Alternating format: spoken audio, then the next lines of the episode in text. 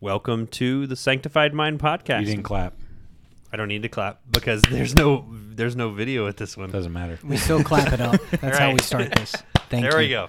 We No don't one- have intro music, so we have clapping. No one who's listening knows what we're talking about, but that's fine. Welcome to the Sanctified Mind podcast. Uh, I'm Daniel. I'm here with Bo and Ryan, of course, and then again Another joined- Baptist. That's right. Amen. Wes Who is, is here he? with us. Wes is here with us again. We had to bring in another Baptist. You know, we gotta give Bo some reinforcements from time to time, even though we're talking about a subject that we would all agree on. That's Amen. right. I think it's we should point out that you know us uh, Reformed and the Reformed Baptist we agree on ninety nine percent of things.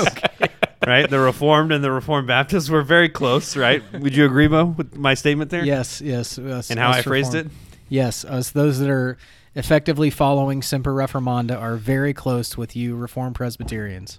Absolutely. Well, there we go. So we are talking about we we've reviewed woke Christianity or woke church by Eric Mason, and then we reviewed real Christianity by Wilberforce.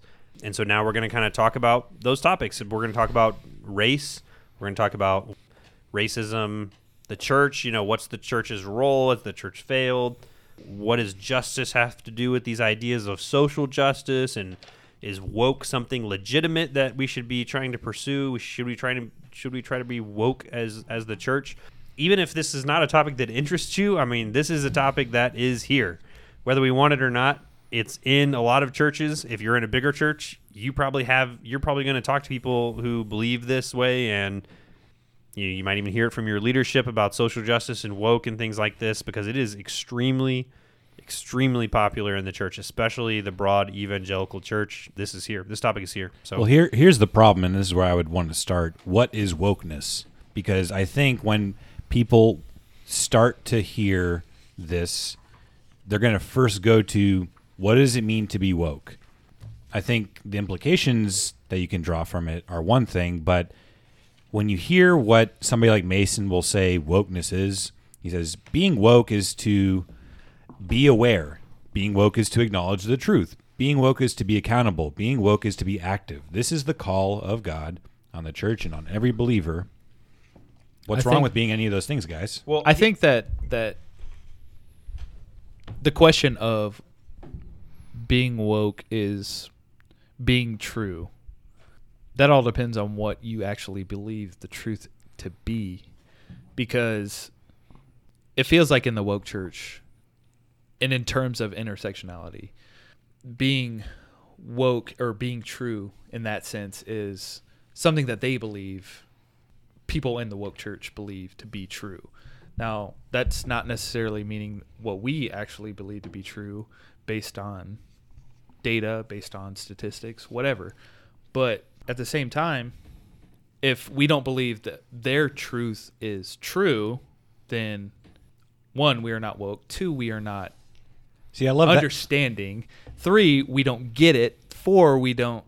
We we will never understand. The I love. I love that right there where you said their truth. This is something where I hear a lot in today's culture.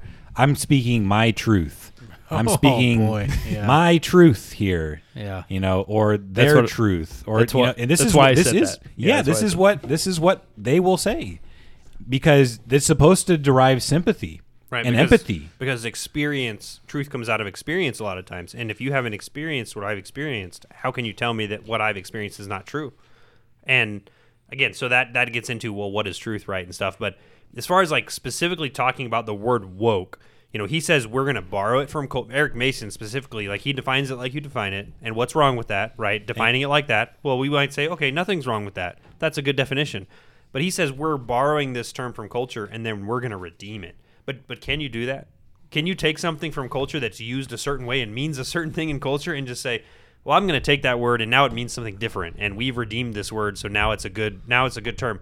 But do people really believe what you are saying it means when when they hear it is that I, mean, I would say no right you can't I'm, just I'm going to a affirm term. Black Lives Matter without ever saying anything about whether I believe in the the ultimate origin of that movement. Right. Black Lives Matter. Therefore, Right. I uh, subscribe to basically everything that they say, unless I qualify it, which Eric Mason didn't do a great job of here if he was trying to do that. right But so, so I think it's ignorant to say that we can just take something that means a certain thing in culture and Christianize and it. Christianize it and say, okay, we're going to make this mean something correct. Like, no, no one disagrees that Black Lives Matter, but the the statement Black Lives Matter means much more than than the image bearers of God who have black skin color. Their lives matter. Like it means much more than that. And I think it's it's uh, naive to think that you can just take a statement like that and just say, well, oh, well, that's just what I mean. I just mean what I say. But it's like, but no one else thinks you mean that when you say that because there's all these other cultural connotations attached to this word. So we don't need to be. I mean, I think it's almost to the point where it's intentionally. You're being intentionally dishonest if you're trying to say like. I'm just using this word, but I don't mean what everyone thinks it means. I mean this other thing that it means. Like, that's not helpful to anyone, right? So, even if the statement, you know, we can define woke in a good way, doesn't mean that that's what it means in popular culture. That's how it's used, and that's how it's played out when we actually examine the worldview that you know goes around with it. So I think trying to use the term is a mistake in and of itself. Um, you know, call it something different, make your own term, you know, then define it biblically. Don't try to take what the world has, and don't let the world drive your worldview. Dictate and, the terms. Yeah, dictate the terms of the conversation because then the battle's already lost, right? So he says here uh, on page 27, he says, being truly woke is rooted in Christ consciousness. So that takes both sides of that coin where he's trying to take this term woke and he's trying to apply it within the Christian worldview. The problem with that is the moment he uses the word Christ and consciousness, he is basically denoting the idea that this term has to be defined in terms of how Christ would see it. Now, how do we know how Christ would see it? We have to define it in ter- if we even should define it, if we even need a term like that, because the Bible certainly doesn't speak in those terms. It speaks in terms of regenerate and unregenerate. But let's say, for assume for the sake of argument, we need this term woke. We have to define it within the idea of Christ consciousness. So we have to define it within the idea of a biblical perspective. We cannot approach this term as autonomous human beings. We've said before on this podcast, and I think we can all agree, there is no neutrality when it comes to your thinking. You are either with Christ or you are not. So you are defining this term based off of what the Bible says about it. What does the Bible say about the idea of being conscious with Christ? It's that your identity is in Christ. When you take on Christ, you stop thinking in terms of I am a black man, a white man, an Asian man, or anything in those terms because your identity is in Christ. That doesn't mean that your ethnicity disappears, but it means that that is not the basis for your identity. The Right. basis for your identity is in Christ. So any notion of justice that you have, any aspect of your worldview has to be informed by what the Bible says it ought to be. And I think that's where Mason absolutely misses the mark because he is not starting from that that perspective. He's not starting from the idea that the Bible ought to inform his views of justice, of grace, of ethics, and all these things. He's starting from the autonomous view that man is neutral and could define these things based on cultural terms Well, at he the has outset. He has to. You know, it's not that he he can or that he would want to, but he has to. Again, to go back to what we mentioned in our review of the book itself, he says that doing theology will include processing it through one's cultural grid. He said all theology is done that way. It's not that theology is the grid through which we process culture. He's saying that it's culture that's the grid through which we process theology. And again, that's completely reversed. So while he might say he's trying to redeem terms, it seems as if he really is just accepting lump sum what the culture has already dictated are the terms. Right, and then writing a book about it. right. Basically. Yeah. No, I agree with you. Yeah, one of the questions I had, uh, and while we're defining terms, is I had a question about what you guys would define racism to be, because this is, um, you know, an important issue. What uh, do you think a racist is? That that's a good question because one of the worst things about Eric Mason's book Woke Church is that it places a terrible burden on the people of God and I think that this is what critical race theory does. This is what intersectionality does. Is this places this burden upon people that you are a racist, you know, even if like people are like, well, I'm not a racist. Like I don't, in, in what I would understand to mean racism, like think my race is superior and other races are inferior to mine, and I live my life that way, and I, I don't do these things. But this whole idea is that yeah, you are a racist and you're contributing to it because you don't do this or you do do this, right? I heard someone say there there are real sins out there, right? That the church and that people need to deal with. There's real sins, right? There is uh, you know, pornography is overrunning the church, right? Worldliness, secularness is overrunning the church. There's all these real sins that we can deal with. We don't need to make up sins and tell people like, well, you're a racist because you know you might not do anything overly racist, right? But because you are a part of this system or because Right. you're a You're part silent. of this, Yep. you're silent or because of you're a, you're part of this church that did this, you know, eh, you're you're by proxy implicated in this. I think is just a a huge disservice to the people of God, you know, people that are really struggling with real real sins, right? Individual sins, specific sins. To say like you have this nebulous sin of racism, but then it's not even like there's this like here's a clear path to not being a racist, right? It's just like you're a racist, so do better, you know? what I mean, like I don't. I think it's th- it's very hard in this culture today to actually define racist because Right. they Yeah. call everything racist. Exactly. To be implicit on something in culture is to be a racist, or to be silent in something, or to be silent and, and not speaking out against something is is racist, and that's not necessarily true. So I think it's hard as a culture to define racist. So I, I'm actually curious to see what you guys actually define racist. So I think, I think that uh, the Bible has to, as best it can, and I, I don't mean to imply that the Bible is a handbook for all modern day living. Um, you know, I, I don't, I don't think that's the case. But I think there are certain applications that we can draw on. I, I think that um, the story about the Good Samaritan is a perfect example of uh, racism. You could even say that um, Jonah is a good example of racism. It is the idea of allowing your prejudices to color the way that you view people um, in a certain light of being an injustice to them. Um, but that's a legitimate sin.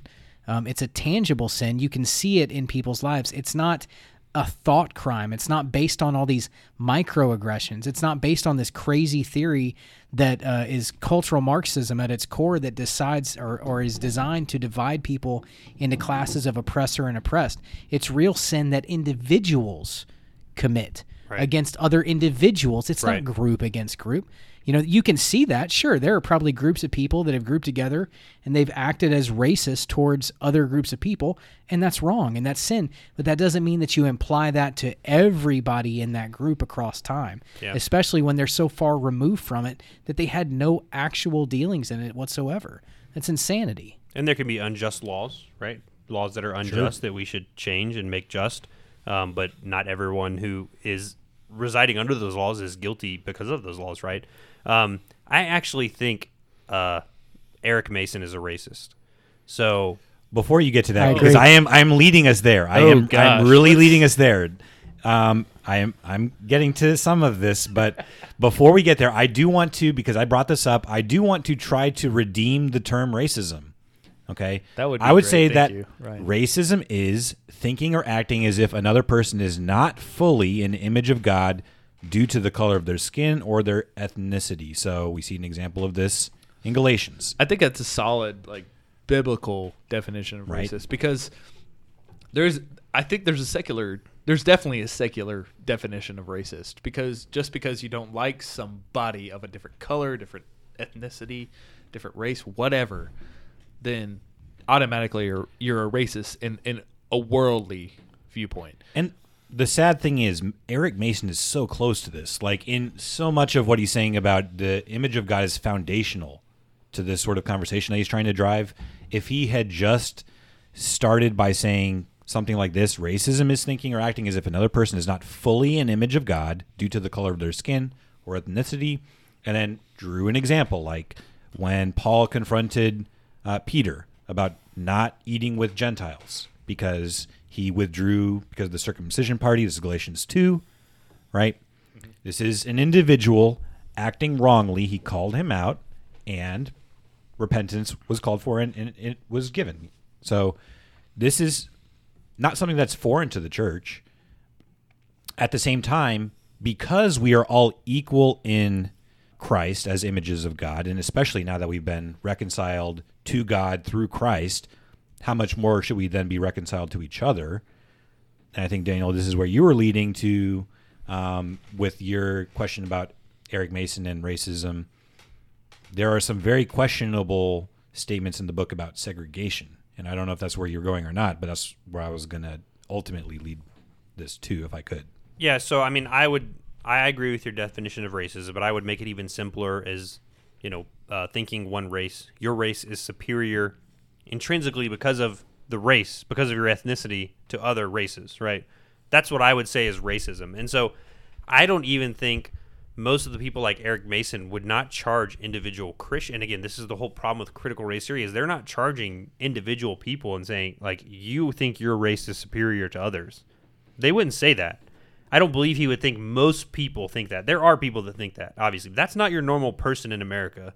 Thinks like, oh, I'm white, so I'm superior, right? Or they would say like implicitly because of the systems we live in and the it, it, it, it goes back to group. So they're they're they're not taking it individually, but I don't think you can define racism without it being like Bo said, an individual sin. It's an Sure. individual sin that you yourself would do. So when I say I think, and I'm not trying to be pejorative to Eric Mason when I say he's a racist. I don't think he's like a KKK flaming racist who hates white people type thing. I think he's someone who is has has struggles with racism because of his family's past, his his father's past. You know, he has a story about his you know rel- his uh you know ancestors being being mistreated, extremely mistreated by white people, and so I think even though he has not been mistreated himself to that kind of extent, I think he has baggage that makes him a racist, where he he looks down upon white people. And I think it comes through in his writing when he talks about things like he's very focused on like the contributions to theological, you know, our theological, you know, breadth of knowledge that we have. He talks about like, oh, all these guys are a lot of these guys are from Africa, like from northern Africa, like Augustine and you know all these a lot of these early church fathers and stuff. And he's like, well, these guys are from Africa, but you know, it's not ever said that they're black, you know. And I actually went through and looked up a bunch of pictures of these guys. They all look white. They're all white. I mean, they all look white, you know. So again, I would. Augustine, Augustine doesn't look white when I've seen his pictures. He Granted, looks- Augustine looked probably he he was he was from the Latin culture. He was a Roman. He looked like a tan so- white person. I mean, they would define white now as white non-Latino. So I mean, like you know, there's a very fine line. Again, there's not some kind of hard divide where it's like this person was African because he was from Africa. Like all African people look exactly the same or something like that. It- It's kind of my point. Um, but then he talks about like you can't talk about the gospel without talking about the black church in America, and it's like what what are you talking about? Like why did like I would never even think to think in those terms. Like I don't read theologians and think, well, this is a white theologian. You Like I never picture the color of a theologian when I read them, unless I've seen their picture, like John Calvin or something, who's white. I would never even think to care like origin. A lot I- of these North yeah, African I guys, don't, you know, I don't care right, what skin color they have or the amount of melanin they have in their skin. right, But if I read what they write and think, wow, this guy knows God, he loves God, he loves the gospel, he loves other people, then I'm going to listen to this man. I don't care what skin color he is. Right. So, And so th- that's kind of what I mean by by when I say he. I think he struggles with a- racism. Um, and again, not not to be pejorative to him, but I really do reading the book because he makes it. He has such a hyper focus on race. We have to have black voices talking about being preeminent in theology. Wh- why? I mean, like, why does it matter what their skin color is? Like, why is that a like? Why does why do we have to elevate the black race and say like, oh, we have to have black? Like, yeah, we would hope that we would have voices for Christ in every you know nation and every you know culture and every people. Um, and I think we do. You know, I mean, Yeah. there's, I mean, I can think some of my favorite theologians are black. You know, Voddie Baucham comes to mind. You know, immediately. Uh, a couple of other pastors from Africa that I've listened to. You My know, own, my he own doesn't pastor, he doesn't agree with him, so he's not necessarily He's not black, the- right? Yeah, Yeah. he's not black. I would say my own pastor is black. He's from Ethiopia. He's been uh, put in prison. I mean, And this he's a great preacher, He's so. a great preacher, exactly. So it's not about. It shouldn't be about race, but I do agree with what you're saying about the baggage that he's brought with him, and I think that there is a lot of fear. And he says this. He admits it himself. I don't know that he anticipated, you know, this being a topic of real concern, but when he says something like, I fear that if we partner with whites, that they will find a way to subjugate blacks and make us dependent on them in a way that kills our freedom of a truly black led institution. Right? Who's thinking like that? That's totally something you've made up in your mind. It's like where are the whites conspiring to subjugate the blacks in the OPC? I mean, this is like- the problem. He's talking about people in the church. He's talking about Christians who should have their thinking redeemed about this already. When he when he says surely reconciliation is a higher calling than separation, yes, of course it is. But then when you follow that up with uh, can black people trust the new form of reconciliation to address their needs and give room for black leadership? Past experiences answers a resounding no. That should not be in the topic in the first place. It should be about who leads us to Christ. How are we serving Him? It's not about who's the black leader or the white leader or who is the president or whatever. You know, this is not what reconciliation means. Then he follows up with like suggesting that maybe the black and the white church should separate for a time to realize how much they need each other in in the church. And I think that's just ridiculous because you see you just see that as that's segregation. Like that's That's that's, a- what they they That's claim come to full have fought. circle. Yeah, It's- that that's what they claim to have fought in the 1960s. It's and that's what- respecting. it's that's what respecting he's- persons, right? I that's mean, what it's, he's you know, calling for in Yeah. the church today to see how much we miss each other, and that's just ridiculous. Yeah, I, towards the end of the book, he talks about the value of multi-ethnic groups that are that are worshiping together, because that's what we see in Revelation, right? We are, you know, every kindred and tribe and nation and people are all together worshiping Christ, and that's the ideal. That's what we want. We've all been reconciled in Christ, but then you're lamenting that there's no black church. That why would we want to join with whites if they're just going to subjugate us, or you know, we can't trust them? it's mixed messages, and I do think it stems from fear, and that's a very sad thing. It's it's somewhat similar to how there's people fearful of coronavirus today. I mean, he mentions that God's sovereignty led us to a place where um, the division happened, but at the same time, we should always be seeking reconciliation. And it's disappointing to see that there might be that hint of doubt that he doesn't trust that Jesus' prayer in John 17 can be fulfilled by the Father, where you know he prays for unity amongst Christ's uh, church, right? Us believers. If Christ prayed for it, it's going to happen, right? Just like Christ prayed for the Father to give him all that would be given to him, his elect, and that they would be drawn to him and they would come. I mean, Christ never has a prayer that goes to the Father that's just ignored. Okay, so if he's praying for unity within the church, then it's going to happen. But that requires us to accept each other as brothers and sisters in Christ, not because we're black or white. So, I think just continuing on this conversation here, I do think, and he mentions in the book that history we have in America of slavery and then and then segregation and oppression affects people today. And I think that um, in the past I thought that you know like this like you were not you were not a product of segregation. Like you you were never a part of segregation. Like you live past that. That's gone. That's done away with. You you're not a slave you know so how does that affect you? But I do think that that affects people because I think that stuff is passed on generationally right? I think that um, what our grandparents went through and our parents you know that that stuff passes down through through the lineage. So how do we deal with this in a biblical way? And how do we have sympathy but also how do we how do we have sympathy while maintaining the truth and not compromising the gospel and the and the truth of the bible how do we deal with it without going the critical race theory route right and and and saying this is the solution So I think that one of the key points is that you are seeking justice in that sense. You you do I, I in in a in a sense to be as charitable as I can be to this. There is the idea that as image bearers, uh, we represent the God who created us, and the God who created us is a just God. So we have a a right and an obligation as Christians um, to seek out justice and to try to right wrongs where we see them. Um, the the Bible talks about that. You know, we ha- that's why we have governments. Uh, we have governments to mete out laws, but the thing is that those laws have to be defined biblically. So, can I, I, go ahead. Can I define justice real quick before we go Sure. forward talking about justice? Because I think this is a big part of the discussion. So, I would define justice, if y'all will agree with this, as giving to each person his due. Giving to each person what they are due or what they reap, owe. You reap what you sow. Well, Yeah. not even what they sow, but what they are due, what they deserve. The Bible's Obviously, that would need to be based biblically, but what they are due, what they owe, are owed. I think I think there's more to it than that. Well, that's, I Um, mean, broadly, is that a good And, definition? yeah, broadly, yeah, it's I mean, we, true. we can but I think it, I think we can define, and I'm not I'm not I'm saying this as somebody that has researched this and coming to the conclusion that justice is it's proportional, it's truthful, impartial, and direct. So proportional means that the, punishment fits the crime. Right.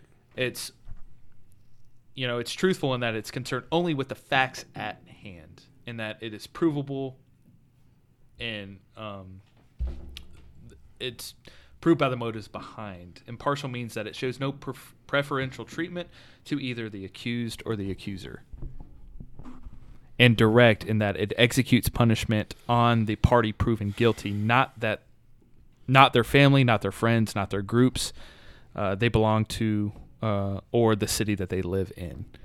That's So- really good. So I, I think you're just def- you're defi- you're further defining what each person is given what they're due. So you know, Yeah, I mean, I'm, I'm based just on- expounding on Yeah, what yeah. what we what you meant is that they're given what they're due, Right. Because it, it goes beyond just given what they're due. It, it's it's It's more Based- nuanced than that. yeah, it's it's definitely more nuanced. under that would fall that you know it needs to be you know, like you know what they're due is proportional to what they've done right Yeah. and all these things I, I definitely agree with you but so so continue with what you were saying giving that definition you know broadly so we're all, all operating under the same general idea of justice right that it's what you're due you know proportional to what you've done and what the bible would say is the correct response you know to what you've done and what you're owed because of that kind of thing. Yeah, and I, I would say that the the basis of this book is there is a hole, um, and you know we, we didn't spend a lot of time in the past talking about theonomy, but there is this hole of how should the culture and society interact with the notion of God's justice, and I think that uh, that hole that gives you the idea that no matter how you slice it, that hole is going to be filled with something. So, in this sense, we see it filled with critical race theory. We see it filled with cultural Marxism. Uh, we see that the, there are societal issues, things that need to be reformed in our system of government, in our system of law, our system of justice. Sure, you know, I, I can say that as, as, an, as an ardent conservative. that There, there's things that need to be fixed, and we should fix them. But we we ought to fix them with the view of what is justice and what does that look like, and it has to be informed through the Bible. So, in the idea of you know, we should make sure that due process is impartial. You know, where it's not, we ought to fix that. That doesn't mean that it's always not impartial. And that certainly doesn't mean that you have to, you know, um, kowtow to one group over the other, just in the sense of trying to balance the scales. But we should seek impartiality in the justice system. You know, we, we should be seeking to reform things where we see that there's reform, but we have to see that reform through a biblical lens. We can't see it through a lens of cultural Marxism, if that makes any sense. I think you're going to have to define what cultural Marxism is and critical race theory is for people to understand. I think that's a great idea. So the cultural Marxism comes from the uh, it's it's an offshoot of Marxism. Marxism is an economic philosophy um, that basically has the idea of uh, you know the uh, controlling the means of production. But Karl Marx was talking, thinking about that in an economic system. However, we know that nobody's neutral, and neither was Karl Marx. So while he may have been thinking about it through an economic system, he was essentially espousing an anti anti biblical worldview. Um, cultural Marxism comes from uh, people like Antonio Gramsci and the Frankfurt School, where the idea is that rather than uh, getting to the the ends of Marxism through the economy, you do it through a cultural revolution. Um, the Frankfurt School's specialty was the idea of controlling the way that people saw and interpreted media and information. And one of the biggest things that the Frankfurt School did was they pointed to the idea that you need to control the uh, the robes of society. That is the judges, um, the government institution, the politicians, the uh, the academic universities, and the churches. So it's this idea of transforming culture by controlling these choke points, basically, um, to completely change people's minds. When we talk and when we hear terms like political correctness, multiculturalism, intersectionality, critical race theory, we are speaking in cultural Marxist Gramsci Frankfurt School terms. Um, this is not a new thing. It's an old thing.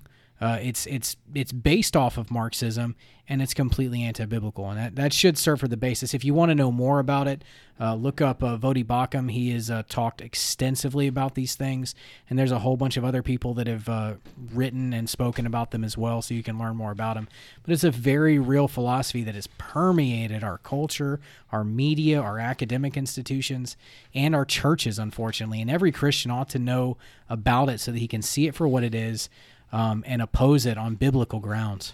I think it actually goes far beyond a philosophy. I think it is a worldview that is dangerous to society as a whole, um, because the idea of that these hegemonic power structures, it's the worldview that the view of the world through hegemonic power structures, meaning the the oppressed versus the oppressor, um, and, w- and we've talked about that before on this episode and, and, and previous ones too. But it, it's a worldview that goes beyond just a philosophy because people are actually believing this to be actual truth.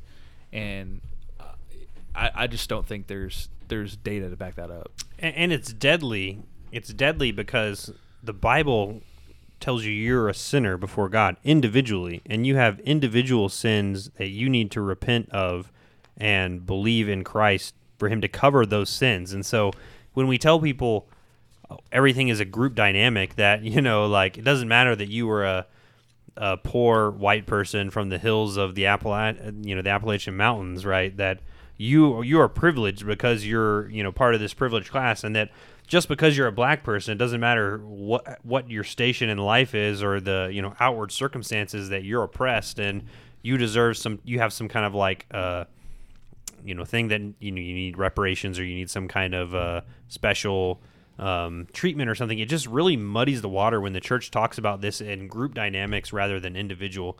The Bible always talks about our sins as individual and you know needing to um, you know look at these in terms of the individual. So I think that is damaging to people when we when we do it like that and when we don't look at you know when we point people away or we give people an excuse out of their individual sins right and I, I see that in the book here too, where he talks about um, you know a, a, rapper who got a harsh sentence for popping a wheelie on his bicycle. He does he doesn't explain like what are the pre you know what other things did he have on his record? You know was this like a multiple strikes type of thing? But he's talking about this is not a just judgment because he got more than he deserved, and again, he it, it doesn't talk about well, was he really wrong? Like, what does the law say? How does this match up against the law? Like, was he really given an unfair sentence, or or was this is what the law says should happen or, to this person?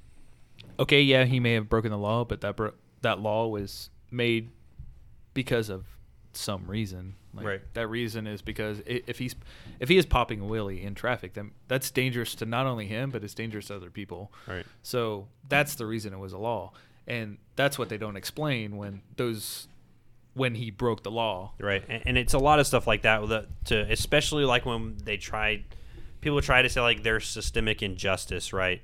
And they say like, oh look, like a disproportionate amount of black people go to jail for this certain thing or, or stopped for this certain thing, and what they're they're really doing a disservice to people because then it never goes back to. And he talks about the same thing when he talks about education, right?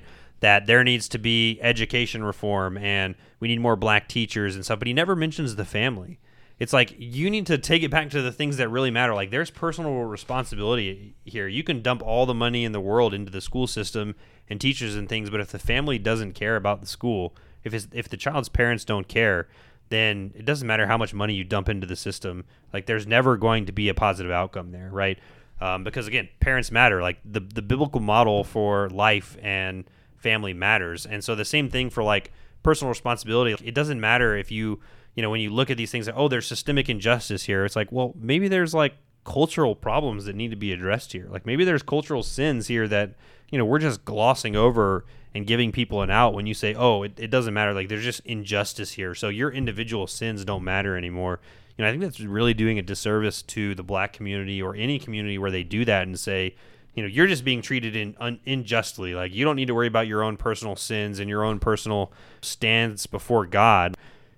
It doesn't matter how society treats your sin. Like you're responsible to God. That's that's what the church's cry should be, right? That we answer to God for these things. And yes, we should strive for justice in society. Again, giving people what they are due based on what the Bible says, right? So you can you can go too much the opposite way where I think I see this in American conservatism, you know, evangelical conservatism where, you know, pull yourself up by your own bootstraps.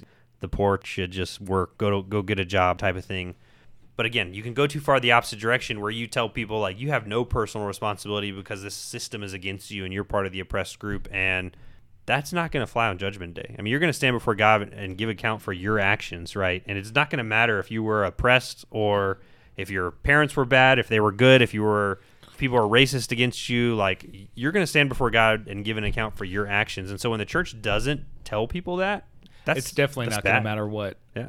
what oppressed group you're a part of, and that's that's the problem with the critical race theory is that it, it is a group think. It's not just um, an individual um, viewpoint. It, it's a group think that this group is oppressed and this group is oppressing this other group.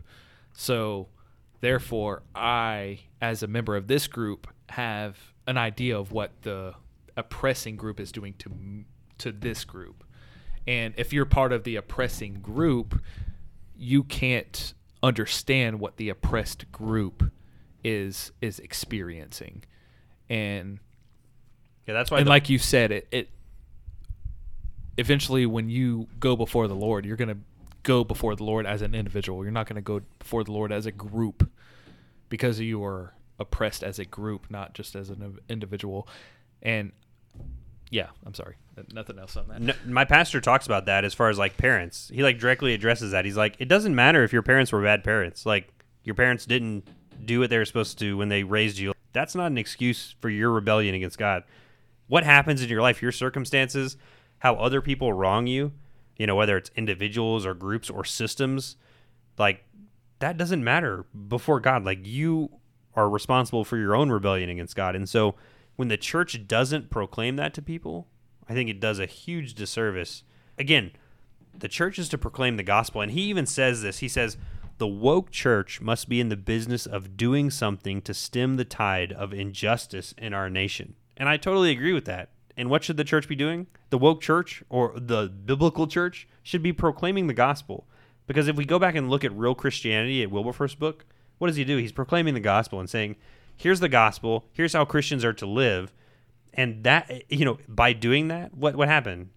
Slavery in Britain Yeah, stopped, right? Because because people gonna s- lived as Christians, right? That's going to slow the curve of injustice that we see today. Right, people is, need to is spreading the gospel as an individual. Right, exactly. And as a church. and teaching people not just to be Christian, not just to accept the gospel, but what does the Bible say? Teach men to be disciples. You teach men to be disciples of Christ, and that's going to stop injustice in society. So I've just been listening to the conversation for a while to think on my own about this. Um, so one of the questions that originally spawned this was Daniel's thought about where black culture is, where did it come from. Um, we've talked about what justice is, causes you to think about why did Wil- Wilberforce's message have such, you know, influence, um, and that's because I think we're all sinners and we know what our just due is. We know what our deserts are for our sin. It's eternal condemnation. And but for Christ, that would be our fate. And because it's not, because we are saved through Christ, how much more then should we um, pass on the grace that we've received? But the type of message that's not going to reach people is uh, a message that involves people raising their quote unquote racial IQ, which is something that Mason has spoken about. No, raise your spiritual IQ, okay? Understand who you are as a sinner. You're a creature of God who has rebelled against him. And because you've done that, you deserve something that you have not been given if you believe in Christ. And because you have believed in Christ, how much more then should you be reconciled not just to God, but to other men and love them? Right. That's the message that we need to be perpetuating to others and not feel guilty about what our ancestors have done. I, I know that at some point in the book, Mason talked about generational dignity. I don't know how you parse that with somebody who had an adulterous affair that produced your union, or you know, am I supposed to um, look at Judah and say, you know, if I'm Judah's son, you know, he had an adul- uh, adulterous affair with Tamar. Well, that's my father right there, and I'm proud of it. I have dignity because no, I, I don't think that's what you should be really looking to, and you should also not feel like that's your fault. You know, yes, you were the pro. I mean, I wonder how many people who have been the product of adultery feel guilty, but is that your fault? Right. No, that's that's not something that you did. Are you proud of your lineage there? Right. Like, yeah. That's not something that you did. That's something that your ancestor did, and you're accountable for your own actions, and you're a sinner too. But at the same time, you should not have to feel like you owe reparations to some, you, you know, your not mother who should have been your mother or whatnot. Like, and I know that from looking at videos that Eric Mason's been putting out recently, he's been talking about reparations, and this is where the woke church is leading. This is not where he was Sure. in 2012 when you had uh, Wes your your conference that you went to. This is not where he was in 2018 when he wrote this book, but it is where he's at now. He's talking about reparations to the uh, to his people. Again, he's talking about black people. He's not talking about the church. Right. In fact, if you look at the video that he's talking about there, he's talking about the church oppressing black people, as in they were the slave masters, and therefore the church is the one who owes reparations. This is just completely cycled to where, um, because you've put culture first, now you're attacking the church implicitly without realizing it. and it doesn't mean we're colorblind, right? When we say like our identity is in Christ and is a Christian, doesn't mean we're saying, "Oh, I'm colorblind." Like that's a caricature, I think. Like Right. who says that? Like I don't see color. Like no one really. The only people saying I don't see color are the people scared of being labeled a racist, and so they're like, "Oh, I don't see color." You know, like It's true. no, everyone sees color. We're all one race, the human race. Yeah, but what is our main identity, right? That's what that's what the question is. Our, our main identity is in Christ. You know, the only reparations that we should be thinking about is that we owe God, right? Yes. That we owe God and our debt has been forgiven in Christ by grace, right? And so preaching the gospel and, and telling men about the gospel, the true gospel. And so again, I think this is uh, a problem in the church. You know, if we want to talk about the real problem, is that if we have a gospel that gives men some type of part in it, if if if your salvation is because you chose, right, or you you know mustered up something, then that leaves room for racial superiority. Like, why did you choose?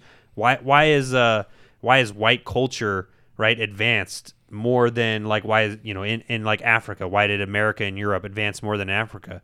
If if salvation has something to do with the man's choosing, then we have room there for racial superiority, mm-hmm. right? But if we have a true, if we have a correct view of, of God and the Bible and, and the gospel, that God chose you not for anything in you, but totally of His free grace and His purposes, then that doesn't leave any room for racial boasting, right? It's like, you know, we deserved hell and punishment, and God gave us grace. And so if if a Christian, if if the people of God are told that the the truth of the gospel and that yeah, it's nothing to do with you. Like you deserve hell. You, you know, you deserve to pay God eternity for your sins. But you've been given grace, and it's not anything because of your color. I mean, like you know, there's nothing in you, so it can't be anything to do with your color. It's all of God. So leaves no room. But that does cause me to think about a conversation that we had years ago, um, Daniel, and that's when we were talking about why are certain cultures more advanced than others, and the tendency has been it's because those cultures have been exposed to the gospel. Right. So all, all cultures are not created equal. There's nothing racist about saying that. Um, No, you see cul- that you see that in Genesis 11 when when God separated people at the Tower of Babel. Right. Um, and the idea that these people went out from the Tower of Babel and, and were different, they spoke different languages, they did different things. Um, that doesn't mean that God isn't going to redeem them. It just means that men thought more than what they actually were. That they thought they knew better than God and that they could reach God and they could be God. And God said, No, you cannot. You're and for me to show you that, I'm going to separate you into different ethnicities.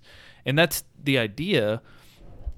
Um the idea of race, and I, I don't know how true this is. I just looked this up. Um, and that race was wasn't actually a thing talked about until the early or I'm sorry, the late 19th century in that people were separated by race. Race wasn't a thing before then. And uh, if y'all know anything different, y'all please speak up because I'm not I'm not quite sure. I think race is a sociological term that people started using in the late 19th century. I won't stop you. I'm just one of the things I'll point out is that uh, Mason's book is largely targeted towards Western Americans. like he Yeah. doesn't even he doesn't even pause to stop to think about what's happening everywhere else in the world. So Yeah. this is just a very targeted book that doesn't seem to acknowledge any sorts of anything anywhere else. Like oh, we're all ra- the the church is racist.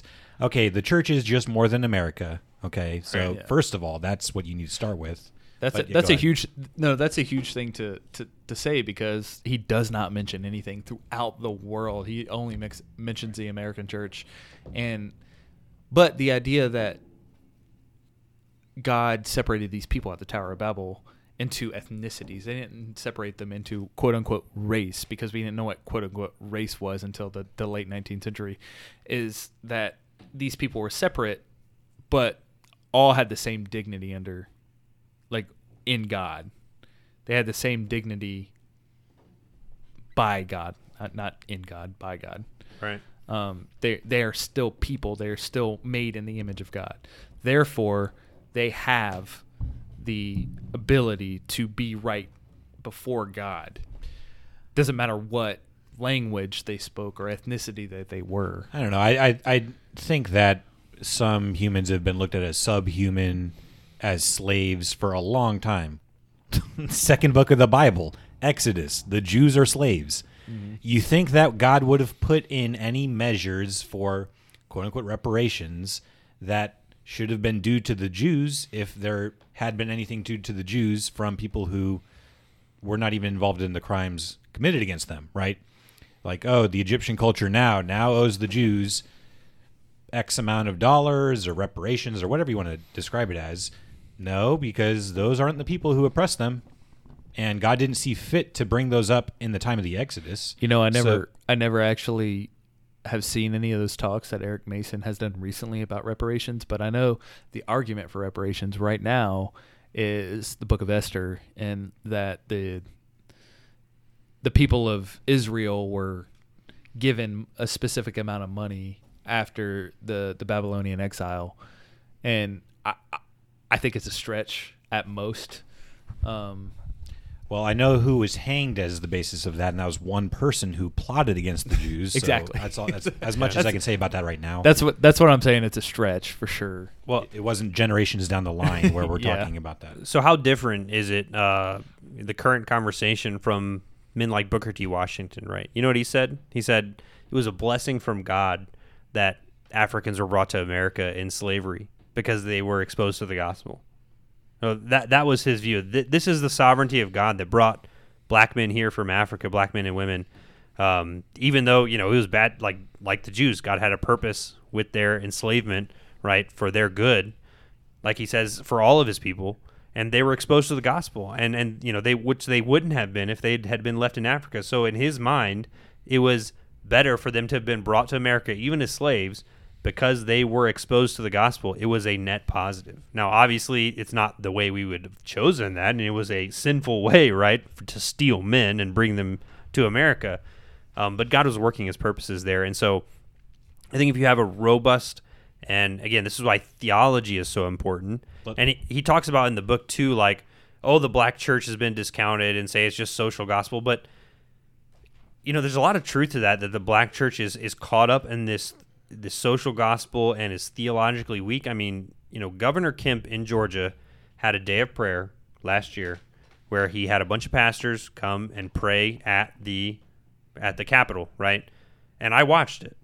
Um, by and large, the there was a distinct divide between the black and white pastors, and the white pastors pre- praying for God to open the eyes of the blind, to send forth His Spirit, to save men, to change our nation, you know, to to convert men, and the black pastors, I mean, almost all of them praying for social justice things, not the gospel, but for justice, societal justice to be done, not for the gospel to spread, not for God to change men's hearts and to, you know, bring them from death to life. So you know he can say that all all he wants. Um, but again, theology matters, right? Theology matters, and if we don't have correct theology about salvation, if salvation has something of men, if salvation is not all of God, you know, if God is not sovereign over history, if God is not sovereign over the lives of his people, working all things for their good, then yeah, we can be very bitter about what happened in the past. And yeah, we can be very uh, upset about the about history and we can have, find ex- tons of excuses again, like my pastor talks about. You can have all the excuses you want about bad parents who didn't do what they should do, but th- that doesn't matter. Like you're to stand before God as an individual and you know, um, that's what you're responsible for. You're not responsible for what other people do. You're responsible for what you do. And so when you preach to people that, you know, you need reparations, you know, everyone's out to get you, everything is racist, you're doing people such a disservice because what you should be telling people is you're responsible for your response to the place God has placed you in his sovereignty towards him. Like that's what you're responsible for. Not for other people, but for yourself. And that's where I would say as well, um, biblically, theologically speaking, suffering comes before glory. The early church was persecuted, they were scattered among the whole earth. And what happened? God's greater glory because the ends of the earth are now able to hear his message, right? Christ, Christ himself, was struck down as the shepherd for his sheep so that we could be reconciled. Just because people suffer here and now does not mean and, and injustice doesn't go punished as it deserves to be, doesn't mean that it doesn't get accounted for in eternity. And that's really the hope that I hope people take away from this. You know, as bad as things can get, it all is looked at by God. Nothing is left out of his eye. He's not sitting back and just ignorant of what's going on, even if suffering happens and it's unjust suffering, that is going to be taken into account by him. Now, the church should be looking for the needy, right? And we should be on the front lines of trying to provide for them. And that is something that the church can always do better at. And so, in respect of that part of the message, I completely agree. But that does not Yes. mean that we subvert what the order or the grid that we should look at these issues should be. We should always look at these things through a biblical lens, not the cultural lens. And that's why I want to. I hope that that um, is what I leave people with the most out of this. It's not that you know whatever comes up through the culture, it it has been put in God's you know providence in our minds in our culture for a reason. It's to address those issues through a biblical lens, not to go to those things and just you know hop from one issue to another hot button issues to um, say okay well now this is important because it's just been raised and this is important because it's just been raised no these are always been important and god's church is always supposed to be involved in the process of redeeming culture not culture redeeming the bible and I, I think that's where Wilberforce's book is so valuable because you know you can't again we're talking about this but you can't just say oh God's sovereign and you know I'm just responsible for like my specific response to God. It's like yeah you are and God is sovereign but he's told you a whole bunch of stuff you should do. Like we should care for the for the widows and the child and the fatherless right? We should care about justice in our society and so there is this whole litany of things like that book kind of smacks you upside the head and says yeah okay but are you living your life with God's glory in mind and with obedience to Him in mind and with fulfilling all the commandments He's given us in the Bible? Is that because that's a full time job if you're doing that? That's you know Christianity is not some lackadaisical thing where you're just like, oh yeah, this is just how how it goes in my society and my community. So that's where I can agree with Eric Mason, and that's where I saw the the best points about the book where he talks about like, hey, the church should be involved and it's the church should know, the church should be asking its community, hey, what what they should know what's going on in their community, right? We know that, the community needs the gospel, but we should also be seeing who are the fatherless, who are the widows, you know, who are the people that are downtrodden in the community. Where is injustice happening? Where are people being, you know, given things, you know, that they're not due, right? Um, and being mistreated. We should be addressing those things. But the problem is that when he points out, you know, eight eight people being killed by cops during the year and say, "Oh, look, here is the great injustice of the society that eight eight black pe- eight unarmed black people were killed by cops, you know, or or twelve unarmed black people. It's like it's like what are you talking about here? So you know, it, we can agree with him as far as that Christians should be active. And again, that's I think the value of the Wilberforce book is like, yeah, like we should care about people. We should care about the souls of people and how you know things are are done to them on this earth.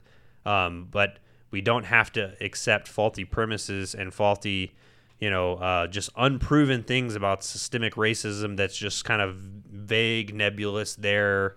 And you know, because uh, there's been a couple of you know high profile things in the country that happened that this is some kind of like overriding issue. You know, it's like I see this kind of thing. I'm like, you know, oh wow, wow, there was 15 unarmed black people killed by cops.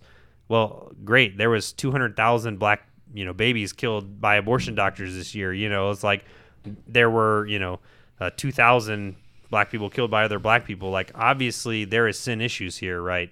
But let's not create a little kind of like a hobby horse cultural issue that's popular in the culture and say this is all we need to address, right?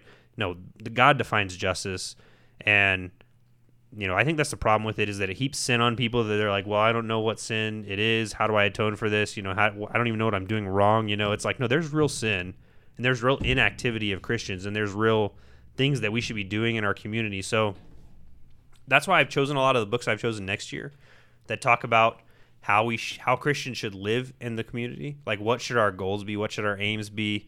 Because um, I do think when Wilberforce said like primarily when we decide where we're going to work, where we're going to live, where we're what we're going to do, we're doing it with like personal comfort and personal prosperity in mind, which is not what Christians should be doing. Um, so how do we how do we approach these things? Because I do think we have a very uh, a very disjointed community in our in our country because of a lot of different issues and I think that exacerbates problems in community because there is no community. There's no real community now with um, churches where everyone commutes to a church, you know, where people don't live in subdivisions and don't really know their neighbors, you know. So there's a lot of other issues here, but I don't think race is the is the driving issue at all. I think the great thing about Wilberforce's book was that as a believer in government, he was able to I'm sure able to share the gospel with other people in government, causing the abolition of slavery in Eng- England. But I don't think I, I'd like to not think that he thought that the government's job was to do these social things. Like it's the government's job to feed the poor. It's the government's job to um, take care of widows. I'd like to think that he believed that that, that was the church's job. It is the And church's job, yeah. It, it, it definitely is the church's job. Um, that that's a biblical worldview of what what Right. should be happening, and I'd like to think that Wilberforce thought that too. But as a believer in government, he was able to push that on other people in government so that they could become the church. Therefore, they're the ones helping the poor and the oppressed and the and the the fatherless, the the widows. Um, and I think that's that that's one of the issues today is that people have this idea that people we should rely on the government to do those things. Right. And that's that's not the government's job. Yeah. The government's job is to make sure that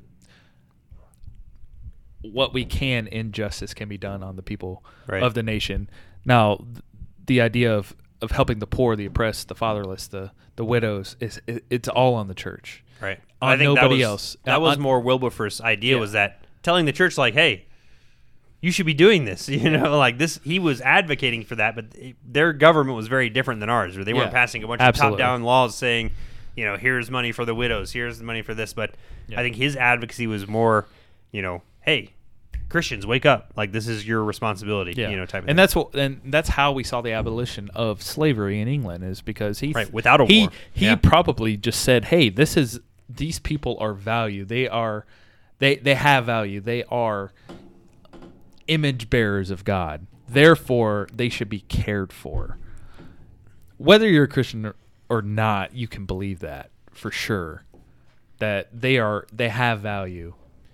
So but only one system will provide that reason for believing that uh, Right. with truth. So, um, I don't know if you guys want to leave it at final thoughts. I, I I think you know this is a a, dep- a deep topic, you know, and we're definitely open to talking and learning more about this. Definitely, you know, we're four white guys. Not that I initially think that matters as far as the topic. Yeah. Um, but again, you know, people have different experiences, and we're not discounting people's experiences. And I think all of us would be open to talking to people about their experiences, and but then viewing those experiences in light of the gospel, right? In light of the Bible, um, under a Bi- under a biblical lens to see what that comes out as. So you know, I, I think uh, yeah, we'd definitely be open to talking more about this. But I think that the Bible is clear that you know we're all we're all sinners. We all need uh, we all need grace from God. We all need Christ, um, and that without that, you know, none of this other stuff matters. And so that is our first identity, right? Once Christ raises us from the dead and and creates a new heart in us, like that's our first identity. We're believers. You know, uh, skin color takes a ethnicity takes a back seat to that. It has to. We're reconciled to Christ, therefore we should pray for others to be reconciled to Christ and for us to be reconciled to each other. That's what I will be praying for, but always in according to the truth and always in according therefore to what God's word says. Yeah, I think there's th- this conversation could gone could have gone hours longer for sure. Sure. But I think Yeah. Wilberforce said it best when um, there's people that aren't reconciled with Christ and people that are are. So we we just have to think of that when we when, we interact with these people who are quote unquote woke or um, part of the social justice movement.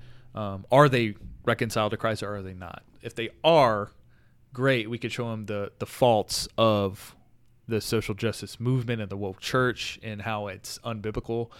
And if they aren't um, reconciled with Christ, that is our job to to share the gospel and and show them what real grace and mercy actually is. Amen. Well, thanks for joining us, Wes. Thanks for joining us. Enjoyed it. Absolutely, I enjoyed it too. We'll see you Uh, back. Yep. Well, I'll talk to you guys later. Thanks for listening.